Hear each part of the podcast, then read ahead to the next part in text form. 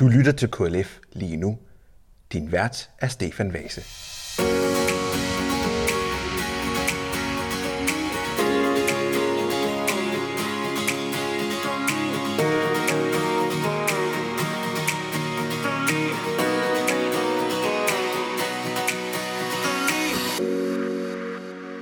Velkommen til KLF lige nu. Mit navn det er Stefan Vase, jeg er redaktør i KLF Kære Medier, og jeg er så heldig, at jeg har Michael tilbage. Ja, for første gang i år. For første gang i år. Sidste gang, der havde jeg jo kaldt to afløser ind for dig. Der skal simpelthen to til at Det skal der mindst. Øhm, Men de gjorde det godt. de gjorde det godt, ja. Jeg, jeg, jeg, var, jeg var meget, øh, jeg var meget begejstret for at have vores, øh, vores to øh, studenter medhjælpere med. Øh, og for en god ordens skyld, hvem er Michael? Ja, men jeg er jo stadigvæk generalsekretær i KLF Kirke og Medier. Og lyder det fulde navn Michael Arndt Laursen? Det er korrekt. så er der, øh, så er der styr på det. Øhm, vi har et øh, langt program foran os, så jeg håber virkelig, at folk derude, de, øh, de hænger på. spændende program. Et spændende program. Nå, vi, ja, ja. Vi, vi tager aldrig kedelige ting. Nej, det gør vi ikke. Øhm, sidste gang vi var sammen, der kritiserede du godt nok min indledning, hvor jeg forsøgte at tale tysk. Det var da vi var i Hamburg. Og det skal vi også se lidt tilbage på. Øh, men det, der måske kommer til at fylde mest, det er, at vi skal snakke om gudstjenester. Vi skal snakke om streaming. Det er et tema, vi har i næste magasin. Og der vil jeg også tale lidt om nogle af de andre ting, som vi tager op i næste udgave af vores magasin. Så skal vi have en øh, længere snak om øh, nyheder, øh, konstruktive nyheder og nyhedslede. Der er sådan forskellige ting, der sådan popper op for os, som, som gør, at vi, vi, øh, vi tænker, at vi skal tage det op. Så er en reaktion på før søndagen, så skal I kigge i kalenderen, og så tror jeg, at vi igen er kommet øh, hele medieverdenen rundt. Men øh, vi begynder med gudstjenesterne. Sagen er jo den, at vi har udgivet en, øh, i slutningen af sidste år, der udgav vi en, øh, en stor analyse om øh, tv-gudstjenesten fra 2015 frem til 2023. Øh, og der havde jeg øh, Andreas Jensen, vores øh, analyse- og formidlingsassistent, til at gennemgå nogle af de ting, han har, han har øh, kigget på. Så hvis man gerne vil vide, hvad det var for noget, som, øh, som øh, analysen sådan i sin i sit indhold tager op, jamen så skal man lytte med i den samtale, og det kan man så gøre inde på vores øh, hjemmeside lyt.kolef.dk. Men det store spørgsmål det er, når vi så har lavet sådan en, en, stor, en stor analyse, hvad sker der så? Michael, hvad, hvad gør vi? Man kan sige, at det første, vi gjorde lige umiddelbart før jul, da analysen var færdig, det var at sende den til nogle helt centrale personer i DR. Det er jo, det er jo DR, der formidler tv-gudstjenesterne, så det er DR, der har ansvaret for det. Øh, Og de fik simpelthen den, den digitale version tilsendt, så de havde tid til at læse den i julen. Øh, Og det ved jeg, der er flere, der har gjort. Øh, det næste, det er jo, at vi her efter nytår har taget kontakt igen og sagt, nu skal vi have tid til at drøfte de, øh, både de ting, vi har fundet frem til i analysen, altså reaktioner, hvad er det folk mener om gudstjenesterne, men også, hvordan kunne man gøre gudstjenesterne bedre? Det er jo vores fælles ambition, det er jo, ja, det må jo også være DR's ambition at lave de bedst mulige gudstjenester, så seerne får noget ud af det.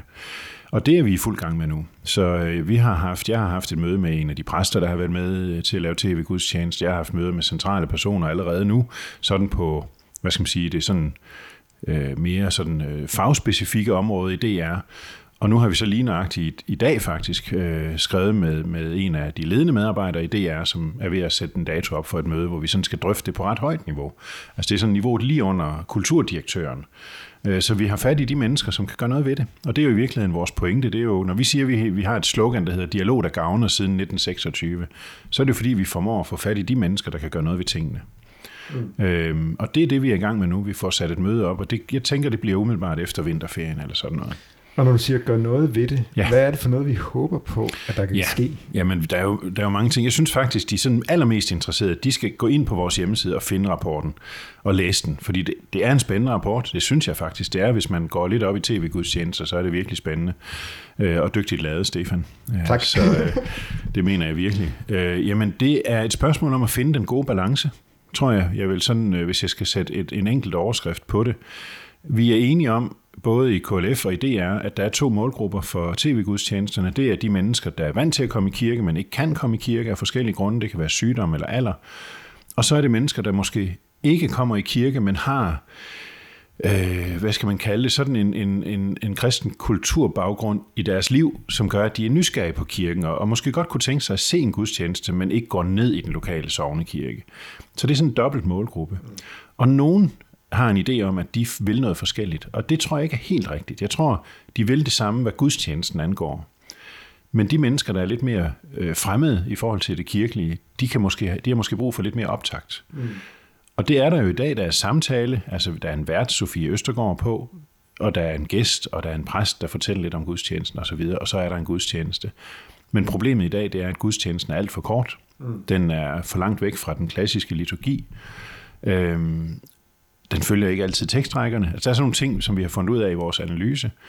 Så det bliver den forkert, det bliver sådan lidt skæv balance. Det bliver ikke rigtig en gudstjeneste for dem, der er vant til at komme i kirke, og heller ikke for dem, der ikke er vant til det, og der går for meget tid med snak. Mm. Så vi skal mm. på en eller anden måde have fundet den der balance, og det mm. har vi et bud på meget konkret, mm. som vi har fremlagt i vores rapport også. Ja, og, og lige inden vi kommer med det bud, altså, altså fordi det, det, det, det, som, det som jeg også sådan, øh, blev lidt udfordret af i forbindelse med at skrive den her analyse her, det er, at der er jo egentlig rigtig mange, som er glade for den optagssnak, og der er rigtig mange, der er glade for selve gudstjenesten.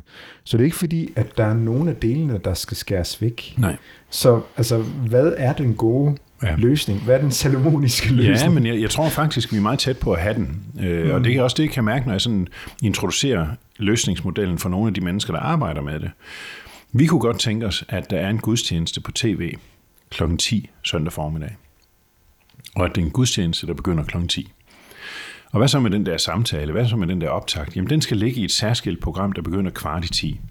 Det vil sige, at hver søndag er der et kvarter, hvor man kan tænde sit fjernsyn, og så kan man være med til den her samtale mellem vært og præst og en gæst, og få åbnet gudstjenesten for sig. Mm.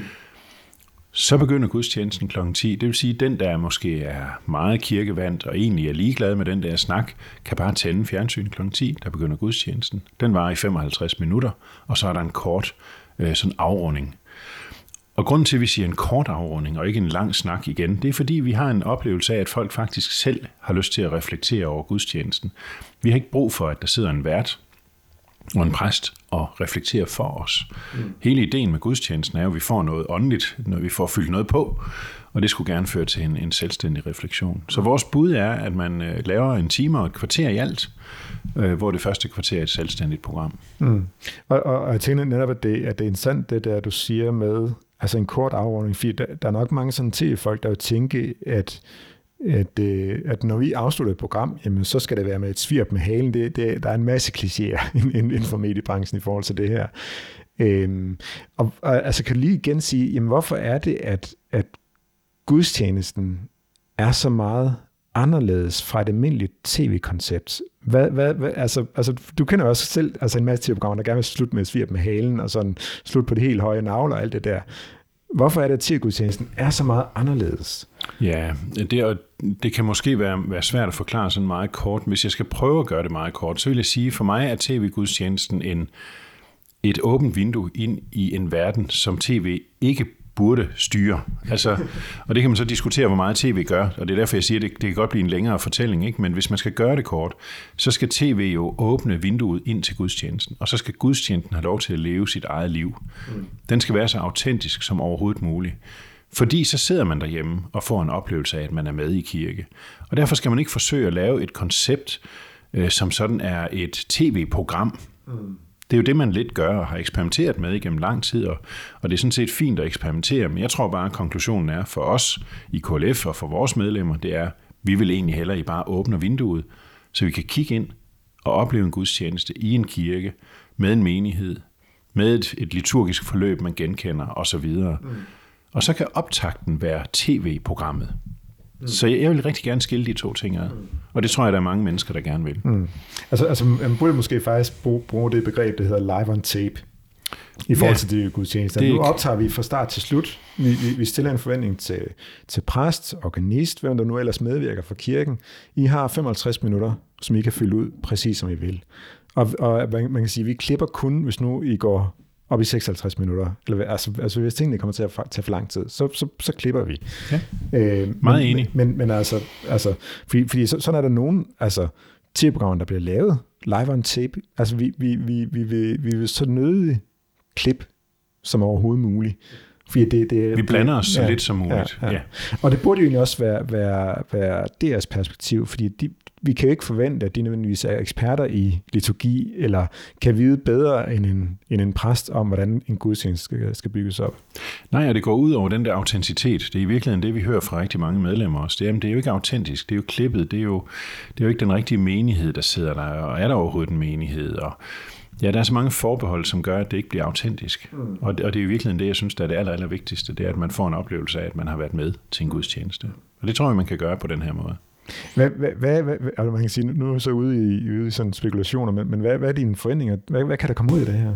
Jeg tror på det her forprogram. Altså jeg tror på opdelingen, som vi præsenterer her. Den, er, den har gang på jord. Altså det, det tror jeg godt kunne lykkes. Det er min ambition, at den skal lykkes. Øh, og jeg tror også, dit input her, som du siger med, med, med live on tape, altså det her med, at gudstjenesten egentlig får lov til at være for sig selv, og vi bare med, det er bare med kameraerne i og formidler det, øh, synes jeg også er en, en, en rimelig forventning. Øh, jeg, jeg kunne godt tænke mig, at DR ville købe den præmis også. Øh, så tror jeg, vi vil få nogle bedre gudstjenester på tv. Mm. Men jeg synes stadigvæk, det er vigtigt, at vi har optagsprogrammet. Fordi det er med til at åbne gudstjenesten for mennesker, som ikke er vant til at komme i kirke. Og der synes jeg, at Sofie Østergaard sådan set gør det rigtig godt. Altså hun er meget nysgerrig og ærlig og, og likable. Altså hun er sådan en, man holder af, og, og det er en god måde at introducere gudstjenesten på, især for dem, der ikke er vant til det. Og de mennesker, der er vant til at komme i kirke, de kan jo lade være med at se optagsprogrammet. De kan jo bare tænde kl. 10 og se gudstjenesten. Mm. Og så kan jeg sige, at altså, altså nogle gange så tænder jeg faktisk for tv på grund af de optagsprogrammer, der er. Fordi, fordi jeg synes faktisk egentlig, de får fat i nogle interessante mennesker, hvor jeg gerne vil høre, om, høre deres refleksioner over deres egen eksistens. Også egentlig det, altså de oplevelser, de har haft egentlig i forhold til, altså hvad, hvad kirken kommer med. Så jeg synes egentlig, der, der, der er en god synergi mellem de to. Men, men, men altså, i, i forhold til så at få skabt en fuld gudstjeneste, der er der brug for at lave nogle andre ting i sendeplanen, så, så, så den kan få ordentlig plads. Øhm, et, et lille hjørne i det her, det er også i vores analyse, det er det her med variation. Og man kan sige, lige, lige nu er det nok primært det her med at give gudstjenesten ordentlig plads. Men hvis vi lige skal afslutte med den, altså variationen i tv-gudstjenesterne, Øh, kan lige kort redegøre for, hvad, hvad, hvad, hvad, hvad, hvad, går, hvad går det ud på? Ja, altså du tænker på det her med, at man optager fire hmm. gudstjenester samme, samme sted, sted ja. på én gang, og hmm. dem sender man fire søndage lige efter hinanden. Det er også noget, jeg har vendt med, med nogle af medarbejderne i DR. Jeg tror, ambitionen med det har været, at man gerne vil gøre det sådan, at tv-seeren får, bliver fortrolig med en kirke, og bliver fortrolig måske også med en præst øh, fordi vedkommende er på fire søndage i træk. Men vi har drøftet en anden idé, som vi har fået, og det er, at man kunne godt, man kunne stadigvæk optage fire gudstjenester, men så sprede dem ud, så, så de bliver sendt over fire måneder, for eksempel. Øh, og så at man putter andre gudstjenester ind, eller ikke fire måneder nødvendigvis, men man breder dem ud over et længere periode, så man, så man strøger andre gudstjenester optaget andre steder ind imellem dem. Mm. Øh, og det tror jeg er en model, vi kommer til at drøfte Øh, nogle steder kunne det give mening stadigvæk at have fire på hinanden følgende gudstjenester fra samme kirke. For eksempel adventssøndagene kunne give mening, synes jeg, at de var taget samme sted fra. Men, men det kommer vi nok til at drøfte, om, om, den, om det er en idé, de køber i DR. Det har jeg svært ved at vurdere. Øh, fordi det kræver jo, at de får produceret en hel del gudstjenester på én gang, mm. så de har mulighed for netop at sprede dem ud. Mm. Øhm. Altså det, det, det er klart, at det er noget større opgave, når, når, man, når man skal om, om, hvad kan man sige, omstille ja. en produktion til, til, ja. til at lave på den måde. Så det vil kræve nogle ekstra ressourcer ja. her og nu, mm. men når først det er op at køre, mm. vil det jo ikke kræve ekstra nej, ressourcer. Nej, nej, nej. Så. Øhm, så har vi også talt om det her med, med menighed og sådan der, og Måske en ultra kort kommentar på det. Ja, men, men som det er i dag, så har man jo inviteret nogle mennesker ind i lokalet, som, som spiller rollen som menighed, tror jeg, jeg vil sige. Fordi det er ikke menigheden, der sidder der. Øh, og det, øh, jamen der tror jeg i virkeligheden, jeg er så gammeldags, så jeg tænker, hvorfor? Altså hvorfor ikke bare lukke menigheden ind? Og jeg ved godt, det bliver optaget over to hverdage, og hvem er det lige, der kan sidde der en mandag og en tirsdag og være med og så videre? Ja, det er så et vilkår. Mm. Det må vi så leve med, og så se, hvem, hvem kunne vi lukke ind. Jeg kunne godt tænke mig, at der var flere mennesker i kirke, sådan helt generelt. Mm. Også i tv-gudstjenesterne. Og at det er den, og det er den, den autentiske menighed, ja. så vidt muligt.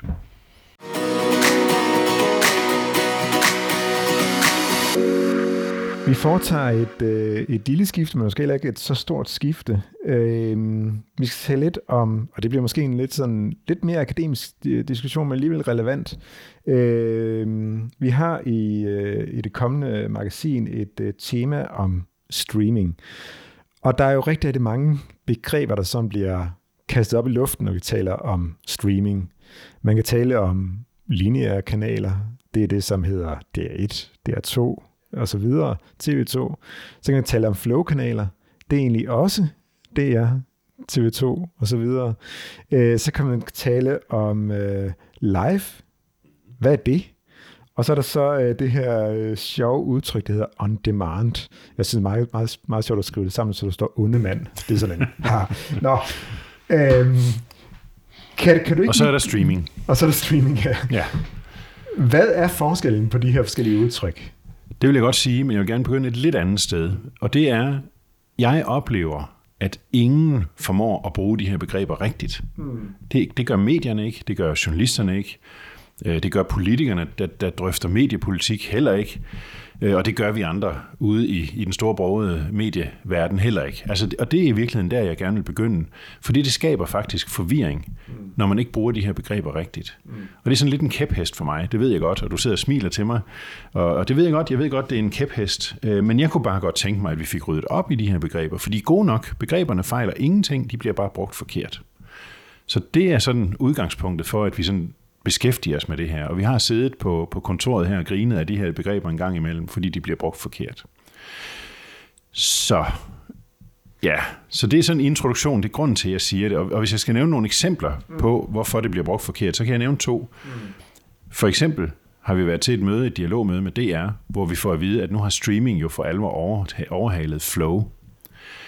Og se, hvad er fejlen? Jamen det er, at streaming er jo egentlig bare en platform. Det er et univers, du vælger at gå ind i, hvor du kan tilgå indhold på forskellige måder. Du kan tilgå det som flow, mm. altså hvor du vælger en kanal, der også bliver sendt ud i æderen.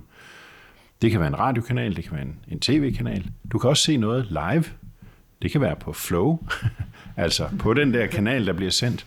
Og du kan vælge indhold efter ønske. Det er det, der hedder on demand, altså sådan på forlangende, hvis man skal oversætte det til dansk. Ikke?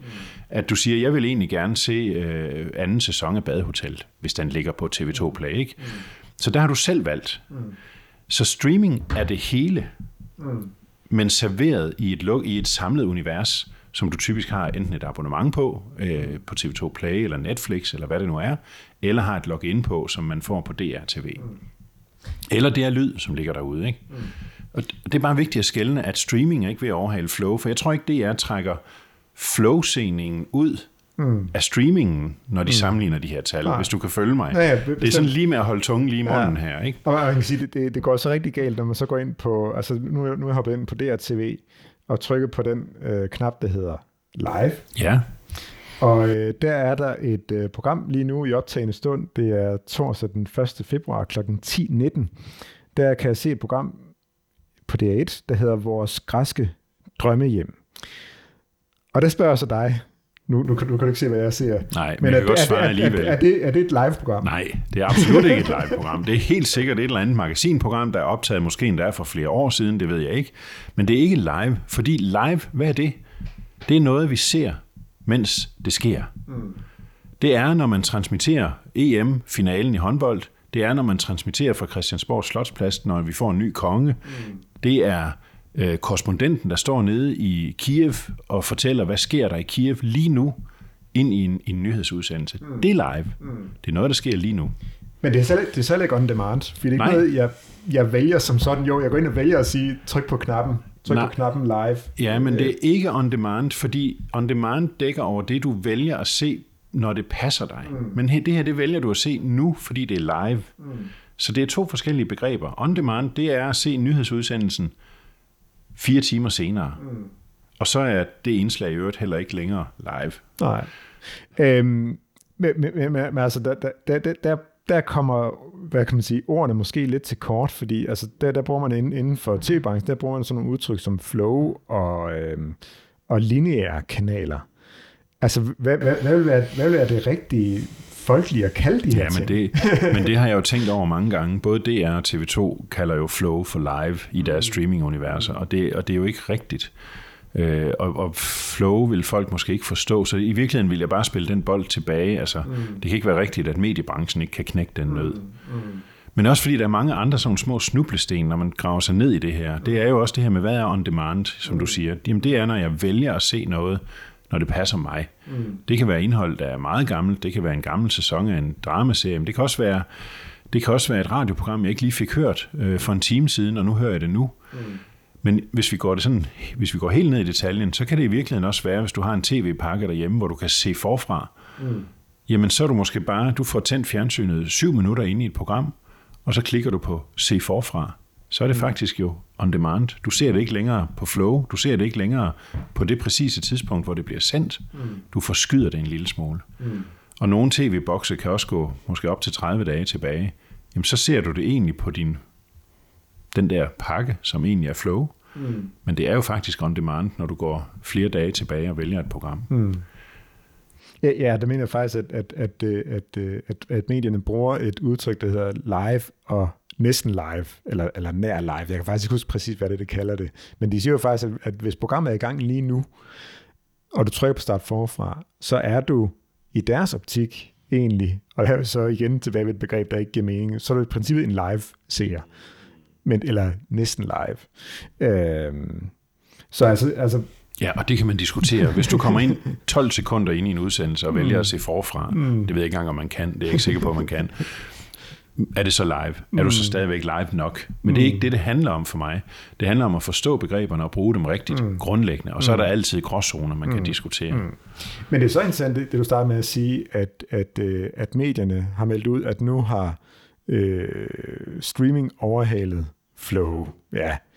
Øhm, og man kan sige, hvis nu vi, hvis nu vi lige lukker øjnene et halvt for, hvad du lige har sagt, altså, så er det egentlig i sig selv interessant, at, øh, at det er faktisk heller ikke helt rigtigt. For det, fordi det, de faktisk fortæller samtidig, det er, at al, hvad kan man sige, al den scene, der foregår på deres øh, streamingplatforme, altså DRTV og TV2 Play, der siger både DR og TV2's medieforskning, medieundersøgelse, at omtrent halvdelen, de vælger faktisk trykke på den knap, der så er fejl-labelet med den her til, der hedder live. Ja, så de så, ser flow. Så, så de ser i princippet stadig flow. Ja.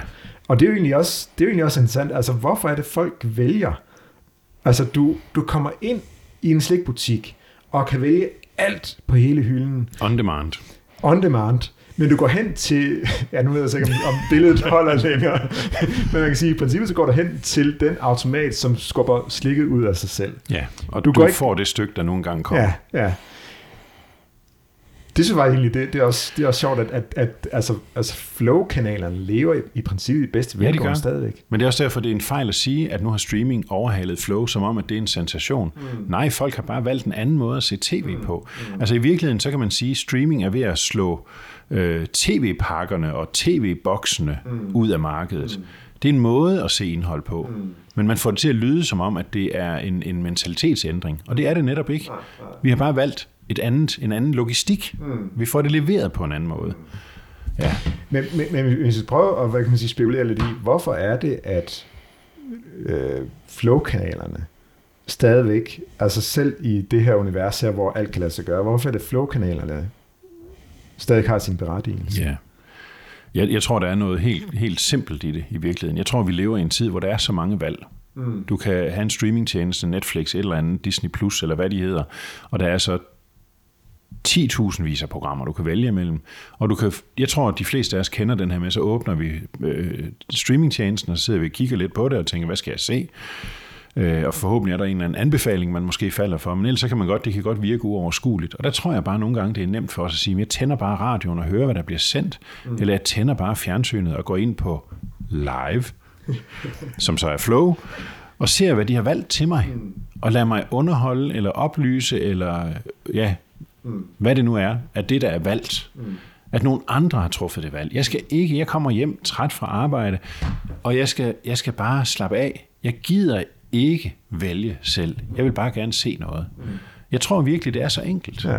Og, det, og det, der er du også konstateret, at, at der, der er ret stor forskel på både DR og TV2's udbud på det her område her. Altså TV2 har faktisk en del playlistekanaler, kan man næsten kalde det. Altså, hvor, hvor, hvor altså, de har en, der hedder Guld, hvor man går ind og se Guld fra arkivet, fra TV2's arkiv. Så har de en, der hedder Comedy. De har en, der hedder Øje, som er sådan en, en, øh, en, en børnekanal. Som egentlig, altså det, det, er ikke, det er ikke nogen øh, kanal, du kan finde med din fjernbetjening. Det er ikke nogen, der bliver sendt ud i nogen tv-pakker overhovedet. Det er nogen, der ligger inde på TV2 Play. Ja, og som faktisk bliver valgt af nogen. Altså, det, det, det, det er, hvad kan man sige, nogle temakanaler. Øhm, og du, du, har, du har skrevet en, øh, en, en lille klumme til vores kommende magasin, hvor du skriver, at TV2 vinder landskampen mod DR 13-3. Hvad, hvad, hvad, hvordan er du kommet frem til det resultat? ja, og måske vil det at sige, at det bør du sige 13.4, for nu har man også sådan en nyhedskanal på Flow. Så lad os sige 13.4, hvis det skal være helt fair. Jamen det er fordi, når du åbner for TV2 Play, hvis du har vel at mærke den store pakke, så er der 13 kanaler. Det er sådan, jeg oplever det, når jeg vælger vi er tilbage ved live, som er flow, så er der simpelthen en lang, lang, jeg kan scrolle langt ud til, til højre og finde op til de her 13 kanaler. Og jeg ved godt, det ikke er rigtige kanaler, eller hvad vi skal kalde det. Det er ikke, det er ikke kanaler, der bliver sendt ud i æderen. Det er kun kanaler, jeg kan se derinde. Når jeg tænder for DR-TV, så er der fire. De bliver præsenteret i meget små øh, vinduer, små previews, som ser sådan lidt kedelige ud. Undskyld, det er. Øh, så de præsenterer varen ærgerligt på en eller anden måde. Det er ikke, det er ikke super inspirerende for mig. Og jeg tænker, det er det, jeg, jeg lægger op til i min lille klumme også, det er, at DR kunne faktisk godt ende den her landskamp med TV2 uafgjort. For man kunne lave en række af playlistekanaler inde i DR TV. Det kunne være DR Historie, det kunne være DR Tro, det kunne være DR Ung, det kunne være DR Koncerthuset, mm. det kunne, altså, you name it, mm. øh, videnskab, øh, hvad som helst. Og så få nu siger jeg det måske lidt frægt, men få øh, et, et team af tre studentermedhjælpere, hvis de kan finde lige så dygtige studentermedhjælpere, som vi har, så vil det kunne lade sig gøre, til at sidde og, og fylde indhold ind i de her playlister. Og så vil det for dig og mig som ser opleves som flowkanaler. Jeg interesserer mig for historie, eller kultur, eller musik. Jeg vælger DR Musik, og så er der en, der har valgt nogle programmer fra arkivet, der handler om musik. Det kan være koncerter, det kan være programmer bag om en pladeudgivelse, det kan være alt muligt som har med musik at gøre. Jeg vælger ikke selv, hvad det er. Det er der nogen, der har gjort for mig. Og så ville DR nemt kunne lave 13 kanaler mm. inde på DRTV. Mm. Mm. Ja, nemlig også det der, som du siger, altså, altså når, når det er inde på DRTV, så gør det ikke noget, at du kommer ind midt i det hele, fordi hvis du nu bliver fanget og tænker, det er det, vi egentlig gerne se rigtigt, så bare tryk på den knap, der hedder start forfra. Og så kan du få den fulde oplevelse. Det kan også være, hvis det er en del af en, af en, en eller anden dokumentarserie eller et eller andet, så kan du så få præsenteret hele rækkefølgen. Yes. Så kan du hoppe ud af flowet mm. og gå ind i on demand. Jamen det er jo igen for at holde begreberne ja, ja. klare. Ikke? Så kan du hoppe ud af det flow, nogen har valgt for dig. Og sige, jeg vil faktisk gerne se de, alle fire afsnit af den her dokumentar, som Flow-kanalen inde i universet her, måske er nået til afsnit 3 af. Mm. Og du tænker, det er interessant det her. Jamen så ligger det andet der jo. Mm. Så det vil jo være en fuldstændig fantastisk mulighed for at præsentere guld fra arkivet, som du siger. Alle de der mange gode ting, der ligger. Altså, jeg har lige været i DR Koncerthuset i aftes, og jeg ved, der bliver lavet så mange lækre optagelser i DR Koncerthuset. Så lav en kanal, der hedder DR Koncert, og så læg dem der. Eller DR Koncerthuset, og så læg dem der, så vi kan have glæde af dem.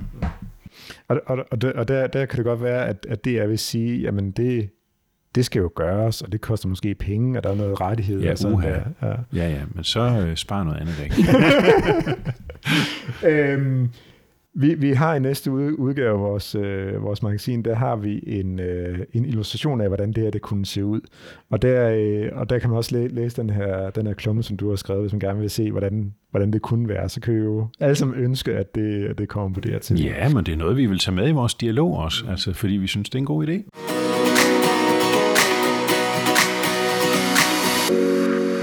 I næste udgave af vores magasin, der kan jeg også lige tise for, at vi har sådan en ny rubrik, der hedder Læst, Set og Hørt. Ja. Hvad er det for en rubrik? Vi er blevet opfordret til nogle gange at dele ud af det, vi selv oplever. Altså det, vi som bevidste mediebrugere, Stefan, det er jo dig og mig blandt andet, øh, har læst en, en, en spændende bog, der har, der har rykket et eller andet i os, en, en podcast, et radioprogram, et tv-program, et eller andet, som vi synes har været særlig interessant. Øh, som vi så kan anbefale. Så det har vi valgt at sætte lidt plads af til i næste magasin, og sige, fint, så deler vi, jeg tror vi når op på hvad, seks, seks anbefalinger, øh, eller i hvert fald omtaler. Øh, om folk vil tage det som anbefalinger, må de selv finde ud af. Men det er i hvert fald ting, som på en eller anden måde har gjort noget ved os, øh, gjort indtryk på os. Og så håber vi, at det kan være til inspiration øh, til at gå ind og finde de samme bøger, eller de samme podcasts, eller hvad det nu er, vi anbefaler. Mm. Og så kan man sige, det, det er måske også vigtigt at sige, altså vi, vi har jo buketten, som, som, som nemlig går til altså, de virkelig gode programmer, de, de, de, de, virkelig, de virkelig gode værter osv. Ja. Det her, det er noget andet, men, men, men det er jo nogle ting, hvor jeg ja. tænker, at her, her får man et eller andet perspektiv på noget. Ja, og det er jo ikke, hvad skal man sige, vi anbefaler jo ikke noget, vi ikke synes er godt. Altså det er jo ikke, vi, vi, vi kommer til at skrive om ting, vi, vi, vi er blevet berørt af på en eller anden måde. Ja, eller blevet inspireret af. Ja. Kan, kan du sige for en af de ting, du skriver? Ah, jo, nej. Skal folk ikke læse det? Ja, men, altså hvis jeg skal nævne en enkelt ting, som måske vil overraske nogen, så har øh, Dorte Gerlach, musikeren, hun har lavet en lille podcast, der ligger inde på DR Lyd, som hedder Fokish, og hvor hun med sin helt personlige store indsigt og charme præsenterer folkemusik og countrymusik for os. Og det har været et nyt emne for mig. Så der har hun åbnet et vindue ind til en musikverden, jeg ikke kendte i forvejen. Mm. Og, hun, og det er nogle fantastisk fine programmer. Mm. Altså virkelig, virkelig dygtigt lavet. Mm. Så det blev en af mine anbefalinger. Ja. Jeg kan sige, at en af mine anbefalinger, det, det, det er måske også kontroversielt, når man tænker på vores øh, på KLF's historie i forhold til den kanal inden for det universet. Men på P3, Øh, der er der også kommet en øh, podcast-serie, den har faktisk kørt i flere år, så er det sådan lidt øh, last mover i forhold til det her. Men, men, men en podcast-serie, der er splittet til atomer, hvor de tager alt muligt sådan øh, moderne populær musik fra de sidste sådan, ja nu siger jeg moderne, men, men de, de, de går også sådan nogle år tilbage, så går sådan, lad os sige, 15-20 år tilbage. Øh, og der har jeg haft nogle, nogle virkelig, virkelig nørdede oplevelser med, hvor man så går ned, og så splitter lagene op, som som musikken består af, ser på, jamen, okay, der er lige pludselig et strygearrangement i, en, øh, i et musiknummer af, af Carmack North, der hedder Transparent and Glass-like. Fantastisk nummer. Det, det, det er et fedt nummer, men, men altså, du skal virkelig, virkelig lytte godt efter, eller have nogle eminente højtaler for at fange det der strygerlag der. Jeg må hjem og høre det. Du må hjem og høre det. Og, og jeg synes, det, det, det, det, det, altså det program, det overrasker mig også det der med, at jeg nogle gange hører nogle numre, hvor jeg tænker, okay, det her nummer, det siger mig absolut ingenting. Men alligevel så hører det så blive splittet ad, for det, for det splittet ad til atomer, mm. og så høre, hvad det består af, hvad er det for nogle musikalske greb, man har gjort. Mm. Altså det er enormt interessant. Og man snakker vel også med kunstnerne, ikke? De snakker så, også med Så man kan få noget indsigt i, hvad har de tænkt? Mm. Ja. Så, og man kan sige, det, det afsløser også, at det, det er kun dansk musik, mm. de, de hylder derinde. Det er fint. Men det gør heller ikke noget. Nej, det, der, der er masser af god dansk musik. Ja, så der er nok at tage Så det, det er en af de, øh, de ting, jeg omtaler i næste udgave af vores, uh, vores magasin. Øh, der kan man altså læse øh, om vores øh, medlemsfordele. I seneste udgave af vores magasin, der havde vi tre medlemsfordele. Der kommer en mere på ja. til næste magasin. Glæd jer. Øh, og så har vi også en... Øh, en og, og brug dem. Undskyld, jeg afbryder dig, Stefan, men at bruge de her medlemsfordele, de er jo, de er jo skabt til, til alle jer, der er medlemmer i KLF. Så gør brug af dem. Og så har vi så også en, en øh, reportage fra vores, uh, vores tur i Hamburg, uh, nede og se, hvordan ZDF producerer en gudstjeneste. Live. Uh, det er nemlig fuldstændig live. ja. Og, det, og man kan sige, der ser man så også, at det, det virkelig er et, det er jo også en tv-produktion, fordi de har, nogle, de har to øvere om lørdagen, før de så går live søndag og sådan noget. Men alt det, det kan I læse om i næste udgave af vores magasin.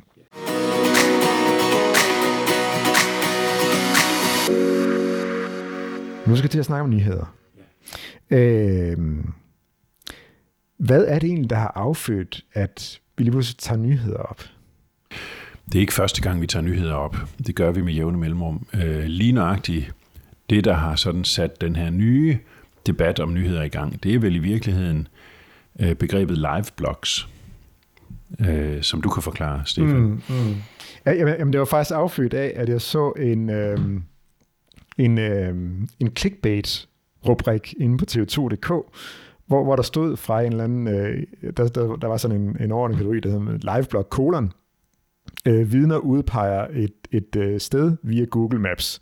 Og tænker jeg, hvad i alverden går det ud på? Hvorfor skal vi lige pludselig vide noget om, hvad der foregår i en, øh, i en retsbygning? Og der stod der så, øh, i den liveblog, de finder et billede af pizzeriet på Google, hvor efter vidne forklarer, hvor i forretningen han stod, da han så ulykken.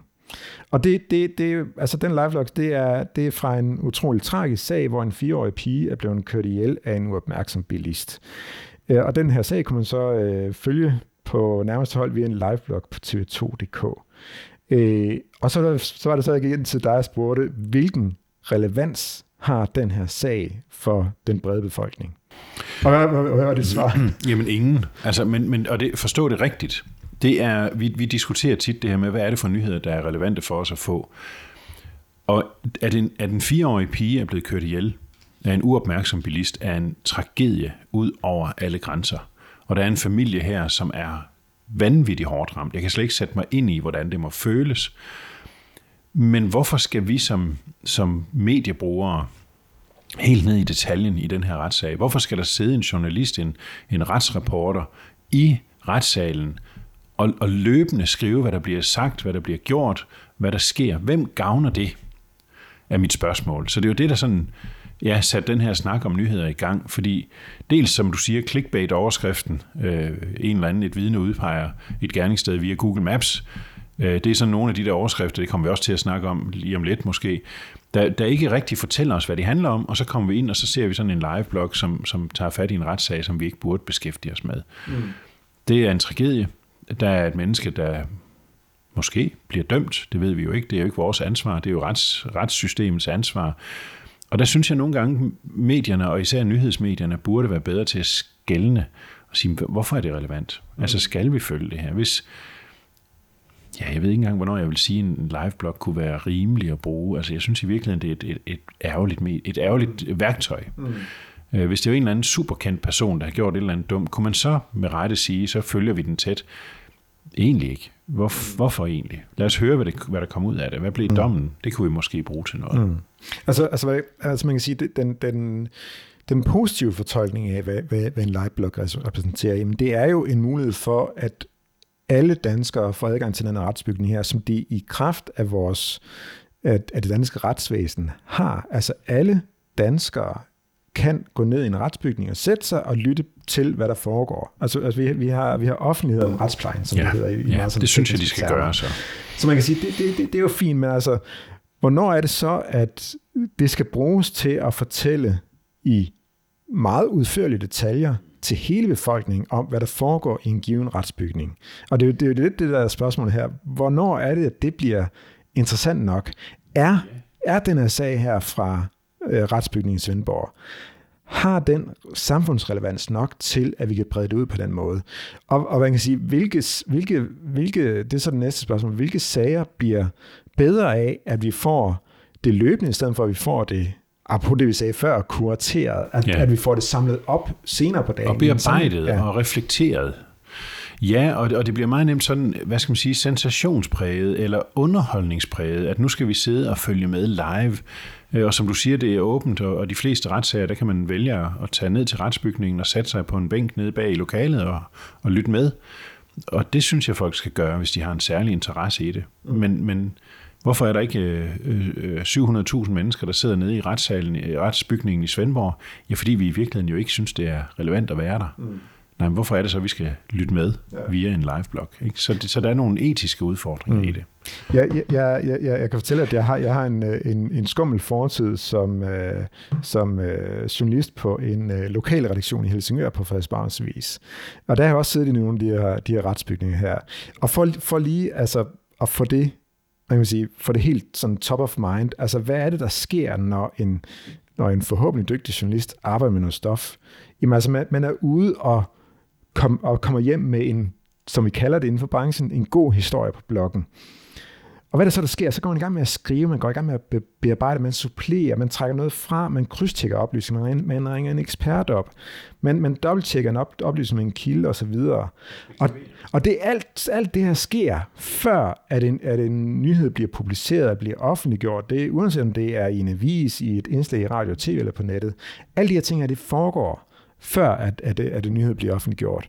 Men her er det bare anderledes, fordi at man det hele foregår live. Så man kan sige, den bearbejdning, som man bruger noget tid på, når man skriver en artikel, den skal foregå umiddelbart. Altså i et, i et snapshot skal du sidde og vurdere det, som en, en, en, en anklager siger i en procedure. Det skal jeg afgøre i løbet af et snapshot, om det her det er noget, der skal formidles videre eller ej.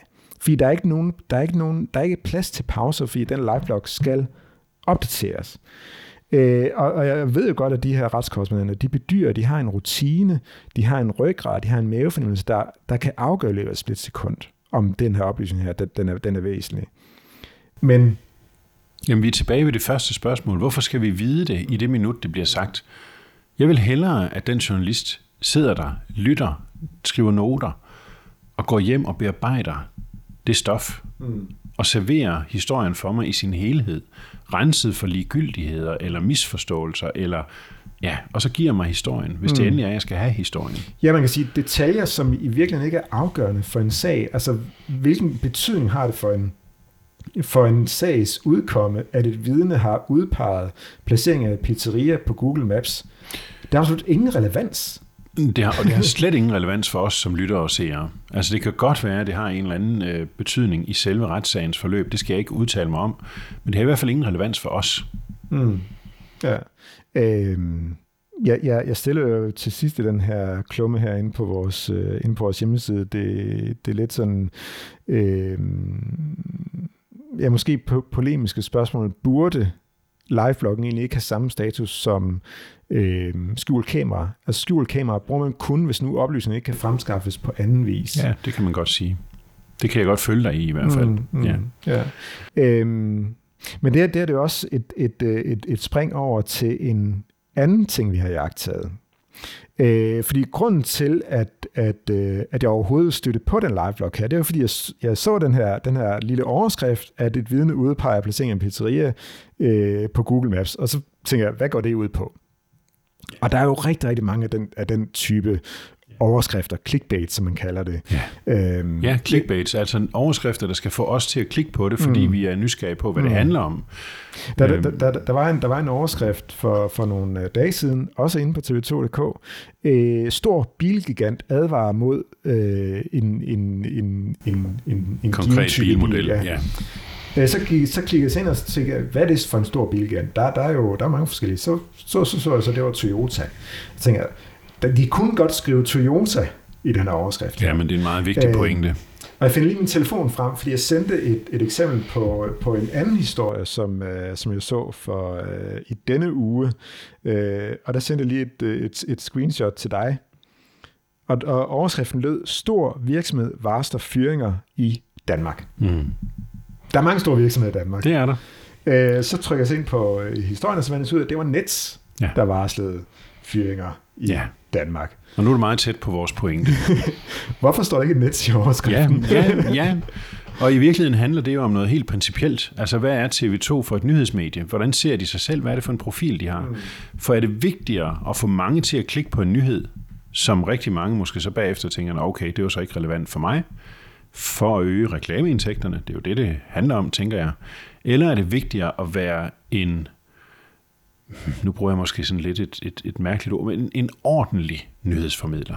Fordi hvis der stod i overskriften, Nets varsler fyringer i Danmark, så kan de mennesker, for hvem det er relevant, klikke sig ind og læse mere. Hvis der stod Toyota øh, advarer mod en bilmodel, jamen jeg kører ikke Toyota, så jeg tænker, det er lidt ligegyldigt. Jeg har heller ikke lige tænkt mig at købe en Toyota, så jeg behøver ikke at læse den nyhed. Jeg kan bruge min tid på at læse de nyheder, der er relevante for mig. Så det er sådan en principiel drøftelse af, hvad handler det her om? Handler det primært om at skaffe kliks? Eller handler det primært om at formidle troværdige nyheder? Det spørgsmål kommer vi til at stille øh, et par ledende medarbejdere på TV2-nyhederne inden så længe. Mm. Øh, fordi det synes jeg er afgørende. Det handler om profilen. Hvad er det, TV2 vil? Øh, for et halvt års tid siden, der kunne man læse en, en artikel inde på journalisten.dk, hvor at øh, en, en redaktør på TV2.dk forklarer, hvordan det er, de skriver de overskrifter her. Og de kører det, der hedder en A-B-split-test. Det betyder, at man har to forskellige udgaver af en rubrik, og så den rubrik, der giver flest klik. Og en rubrik, det, det er en overskrift. Det er en overskrift, ja. ja. Den, den, den overskrift, der giver flest klik, det er den, der får lov til at blive stående. Mm. Er det en sympatisk måde at lave nyheder på? Det er en sympatisk måde at lave forretning på, kan man sige. Eller hvad? Nej, det, det er det gode spørgsmål, om det så også er det. Det er i hvert fald en effektiv måde at lave forretning på. Sådan vil jeg gerne sige det. Hvis det handler om at få flest mulige klik, så er det en smart måde at lave forretning på. Mm. Er det en god måde at lave nyheder på? Nej, det er det ikke, fordi så sker der det her, som vi lige har sagt. Så skal der jo stå stor virksomhed varsler fyringer i Danmark, fordi så vil alle danskere, der arbejder i store virksomheder, tænke, er det min virksomhed? Er det, er det mig, der bliver fyret? Det er jo det, der er pointen her. Du får folk til at klikke sig ind, fordi de tror, det berører dem. Mm. Og så klikker, lad os sige, 100 mennesker sig ind, og så finder en ud af, at det er relevant for vedkommende. Og de 99 andre føler sig måske en lille smule snydt. Mm. Det er sådan, jeg har det personligt. Altså, øh, øh, hvis, hvis man virkelig gerne vil, vil, vil stifte bekendtskab med det her fænomen, der hedder clickbait-overskrift, så kan man gå ind på bt.dk. Øh, og der, der, der, der klikker jeg ind. De er rigtig gode til det. Øh, der står så kendt rigmand i syv konkurser. Ja. Som en, som en overskrift. Der, der er også en her, der hedder Sinkes i tre år. Aner ikke, hvad det er. Nej. Øh, og så er der et billede af Trump, hvor nedenunder der står der overskriften, nej, hvad er der galt? Spørgsmålstegn. Ja. Så man kan sige, der er nogen, der er værre end CO2. Absolut. Meget værre. Meget værre. Men så er du igen tilbage ved min pointe. Hvad er det, TV2 ønsker? Mm. Ønsker TV2 at være en nyhedsformidler i kategori med, med BT og Ekstrabladet? Eller ønsker TV2 at være en troværdig, seriøs nyhedsformidler? Mm. Og det er det, vi krasser lidt i her, og stiller en lille smule spørgsmålstegn ved. Med al respekt for TV2's nyhedsdækning, som jeg jo synes generelt er professionel. Mm. Men nogle gange bliver det præsenteret på en lidt usympatisk måde. Mm. Ja, man kan sige, hvorfor, hvorfor er det, at det bliver præsenteret på den her måde her på TV2.dk, når der ikke er nogen nyhedsudsendelser, der starter med øh, stor gigant varslerfyringer, stor virksomhed Danmark varslerfyringer. Det vil de sige Nets varslerfyringer i Danmark. Hør mere lige om lidt, eller noget af den dur. Altså, det er kun på TV2.dk, at det her problem er. Øhm, og det kan godt undre, hvorfor, hvorfor TV2 Danmark-koncernen tænker så meget anderledes fordi det er på nettet. Øhm, men, men noget andet, som, som du også gerne vil tage op med TV2, det er det, her, det, er det der fænomen, der hedder nyhedslede. Ja, og det taler lidt ind i det samme. Hvis vi gang på gang bliver bombarderet med dårlige nyheder, hvis vi gang på gang oplever, at nyhederne kan være vildledende, eller vi, vi diskuterer også nogle gange det her med fake news, et fænomen, der opstod sammen med Trump i USA osv. Altså det her med, at nyhederne at er en trælsoplevelse og, og, og en deprimerende oplevelse. Det er altid de dårlige historier, vi hører mest om. Nu er der igen krig et sted, eller nu er der fyringer et sted, eller nu er der nogen, der har stablet lidt for meget jord op et sted, og det er ved at skride, eller hvad det nu er, der sker. Det er tit dårlige nyheder, vi hører rigtig mange af. Og det betyder, at i dag, jeg tror, det er op mod en tredjedel af den, af den generation, der, der hedder under 30, har valgt nyheder fra. Mm. Og ser ingen nyheder fordi de bliver deprimeret af det, de bliver kede af det, de bliver triste af at se nyheder. Mm. Og det synes jeg er et kæmpe stort problem. Om det lige er en tredjedel, det er lige meget, det er ikke det, det handler om. Det handler bare om, at der er mange, der gør det. Og det er ikke et dansk fænomen, det er et globalt fænomen. Mm. Hvad kommer der til at ske med vores demokrati, vores samfund osv., hvis folk vælger nyheder helt fra? Mm. Så vil vi få en befolkningsgruppe, der ikke ved, hvad der foregår. Mm. Hvordan skal man som menneske tage stilling til, jamen et folketingsvalg, hvis ikke man har fulgt med i nogen som helst nyheder, hvordan skal man forholde sig til udviklingen i vores samfund, øh, hvordan skal man have en holdning til de der dagsordner, der altid rumsterer, hvis man har valgt nyheder fra. Mm. Og så er vi tilbage ved et, et koncept, vi også har diskuteret før, nemlig konstruktive nyheder. Mm. Jeg har jo en, en af mine helte, det er Ulrik Hårup, tidligere nyhedsdirektør i DR, som jo arbejder med konstruktive nyheder. Og jeg tror, vi har brug for langt, langt flere konstruktive nyheder. Og konstruktive nyheder kan godt være nyheder, der handler om noget, der for så vidt er kritisk, men, men det kommer med løsningsforslag. Mm. Man har talt med en ekspert, der kan sige, hvad kan vi gøre ved det? Mm. Så kan det blive en konstruktiv nyhed, selvom det i virkeligheden er en kritisk eller uhyggelig eller, eller mm. ja, nyhed. Ja, ja, fordi, fordi der, find, der findes jo også konstruktive nyheder om klimakrisen. Der findes ja, ja. konstruktive nyheder ja, krig. Om, om krig, og så videre, så videre, så videre. Ja. Så, så det, er jo ikke, det er jo ikke fordi, at, at, at vi, vi, vi lukker øjnene for de ting, der sker ude i verden, men, men, vi, men vi fortæller om verden på en mere reel måde. Altså, jeg, jeg har lyst til at nævne øh, Hans Rosling, som, som nu er en afdød svensk statistiker. Han skrev en fremragende bog. Men han skrev, eller han sagde jo faktisk også, at jamen, altså, medierne giver faktisk ikke et retvisende billede af, hvordan verden ser ud. Og selvom han ikke længere er i dag, så tror jeg, at hans budskab vil være det samme. Altså, medierne fortæller om alt det, der går skævt i verden, men fortæller ikke om alt det, der egentlig går godt i verden, altså de fremskridt, der sker, altså der, der, der er flere og flere børn, der lærer at læse, der er flere og flere børn, der kommer ud af fattigdom. Altså alle de her ting, der er jo ikke noget, der kommer frem i medierne. Det er ikke interessant. Så man kan sige, man, man, man fremmer en nyhedslede hos unge mennesker på et, på et meget tyndt grundlag, og man kan sige ikke på et retvisende grundlag. Præcis. Øhm, så det er en reel udfordring mm, til, til nyhedsmedierne. Mm, Hvad er det for en verden, I vil vise mm. os? Og, og nu, nu havlede lige før øh, øh, øh TV2 ned. Men jeg har næsten lyst til at sige, at, at de har faktisk en, en, en, kategori, en nyhedskategori, der hedder håbefyldte nyheder. Jeg sidder lige nu og læser en, øh, en nyhed om en øh, fængselsbetjent med måske en lille bitte smule clickbait-rubrik. I fængslet klippede han knivene ned og hængte sit telefonnummer op. Altså han ville virkelig gerne dialog med fangerne, og han har oplevet, at det faktisk har haft en virkning. Altså møde folk med tillid, og det er jo, altså, mere den type, fordi Meget har, vi, vi har også hørt, hørt historien om, altså fængslerne er presset, og fængselsbetjentene er presset. Og her er så faktisk en mand, der måske har fundet en del af løsningen. Og igen giver mere et, et, et andet billede af, hvordan situationen er inde i fængslerne. Ja, så flere af den slags historier, og mere fokus på dem, altså højere op i systemet, højere op på siderne. Mm. Ja, jeg, jeg synes nu, øh, siger du, at vi var lidt hårde ved TV2. Jamen, vi er hårde ved alle, som, som vi synes øh, har brug for at få en lille smule øh, øh opsang. Men jeg synes jo, TV2 er dygtige. Altså, TV2 kan nyhedsformidle. Det er der ingen tvivl om, og de er, de er, er top professionelle. Og derfor tillader vi os at i talesætte det her, fordi vi gerne vil, at de, nu taler vi tv-gudstjenester før, de skal være så gode som muligt. Nyheder skal også være så gode som muligt. Og det vil vi rigtig gerne drøfte med TV2 og med DR for så vidt.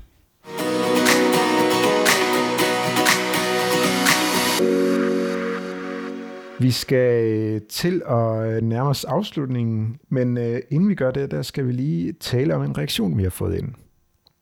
Om et andet smertens barn, der hedder Før søndagen. Vi fik en besked fra en seer, som havde set Før søndagen med Line Knudsen, som er en øh, dansk dramatiker.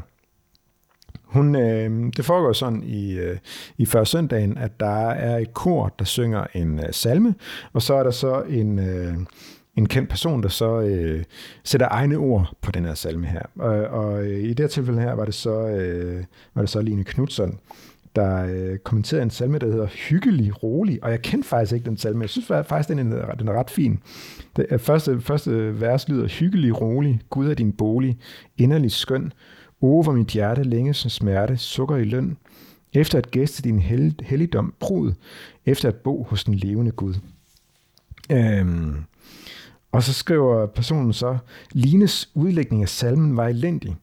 Hun siger, at man, finder, at man kan finde roen i sig selv. Det er noget vrøvl. Roen skal findes i en levende forbindelse med vores Gud og far i himlen. Kun i troen på Jesus findes der hvile og ro. Og man kan sige, den her reaktion er lidt symptomatisk for, øh, for, for nogle, af de, øh, nogle af de reaktioner, vi får ind på, øh, på før søndagen. Altså, der, der er nogle gode medvirkende i før søndag, men der er også rigtig mange af dem, som er med, som faktisk ikke har en, har en forbindelse til, til salmerne. Øhm, hvad tænker du om den her reaktion? Jamen, jeg synes, jeg synes, det er en helt rimelig reaktion. Altså, jeg vil reagere lige sådan selv. Øh, det handler jo ikke om, at vi skal høre, hvad nogle, nogle personer sidder med af, af egne filosofiske tanker. Det handler jo om, at vi på en eller anden måde skal have en relation til salmen øh, som optakt til søndagen. Så, så når folk øh, sidder og udlægger en salme fuldstændig ved siden af det, som er salmens øh, øh, formål øh, og tanke, så har man jo ramt noget forkert. Mm. Altså, øh, så er det primært for at få snak med en kendis, Øh, og det er vel egentlig ikke det, det handler om. Så, så jeg synes, øh, og jeg, jeg ved ikke, hvordan det er for det er at finde de her personer, om der findes, om der ikke virkelig ikke findes flere, der har et, et ærligt og, og, og øh, hvad skal man sige, reflekteret forhold til, til sådan en salme. Så jeg synes, det er en fuldstændig fair reaktion. Jeg bakker helt op, og, og synes, det er dejligt, at vedkommende har sendt den ind, og, og vil opfordre mange flere til at gøre det samme. Mm, mm. Ja. Og, og hun skriver til sidst, at hun synes, det er plat det, der, ja, der foregår men, i første søndag. Ja, og, det, det, og sådan burde det jo ikke være. Mm, nej, nej. Det kan være, at vi skal lave en analyse af før søndagen, og se, hvor mange der reelt griber fat i, mm. i salmernes substans. Mm. Det, det har vi faktisk også i vores, øh, i vores pipeline. Vi ved jo, at før søndagen har set væsentligt anderledes ud før. Altså, vi har, vi har også tidligere også nævnt her i, her i vores podcast, altså, altså at, at det er sat uh, salmer på i september. Ja, ja. Altså sat et julesalmer på Ja, juleadventssalmer. vi ønskede dem også glædelig jul ja, på Facebook ja, i september måned. Der, ja. ikke? Så, så, så man kan sige, der er nogle udfordringer med det her. Det har jo set, set anderledes ud tidligere. At, at, at det faktisk har været en optagtsudsendelse til gudstjenesten om søndagen med øh, læsninger, de, de, de tekster, der nu skal læses i, i kirken, med nogle af de salmer, der er på. Og man kan sige, det der er i dag, det har ikke meget med før søndagen at gøre. Også fordi, altså, det er heller ikke altid, altså, apropos det der med julesalmer i, i september. Den undskyld, det, det er, ja. vil jeg lige sige, det, den, den, den var de godt selv klar over, den var ikke god. Men, men, men, men, men de, de rammer jo faktisk ikke i forhold til temaet i kirkeåret. Så man kan sige, der, der, der, der, der er flere udfordringer i det her, som, ja. som gør, at det, det er noget, vi må, vi må Det bliver vi nødt til at grave os ned i.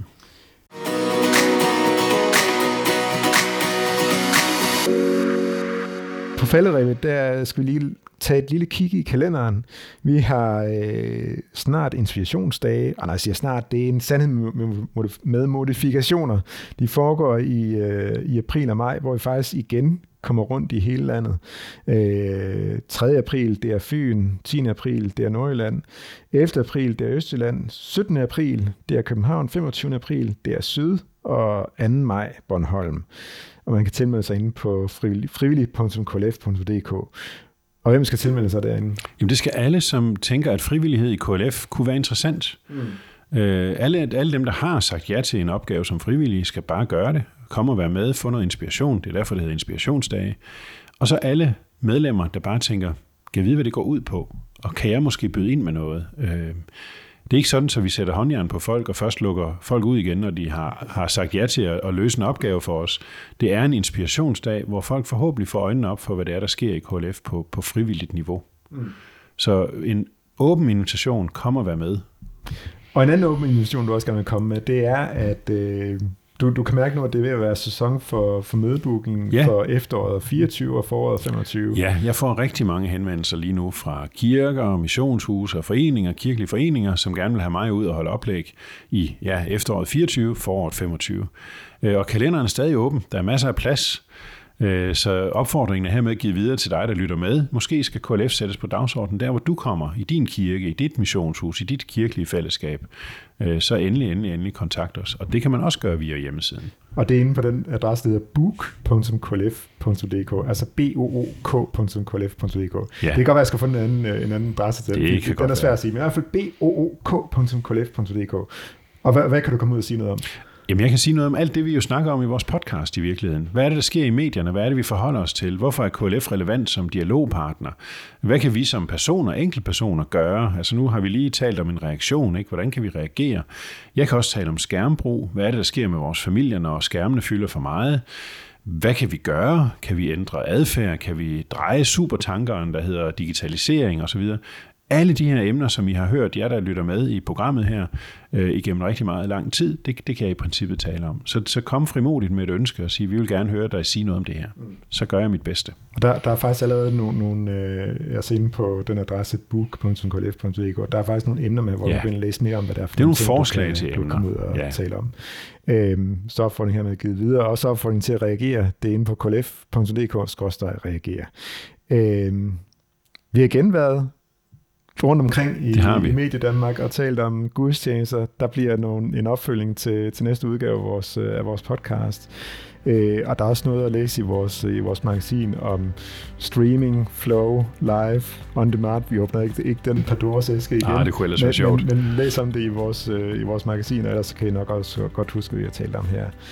Michael, tusind tak, fordi du var med igen. Det var en fornøjelse. Og vi høres ved.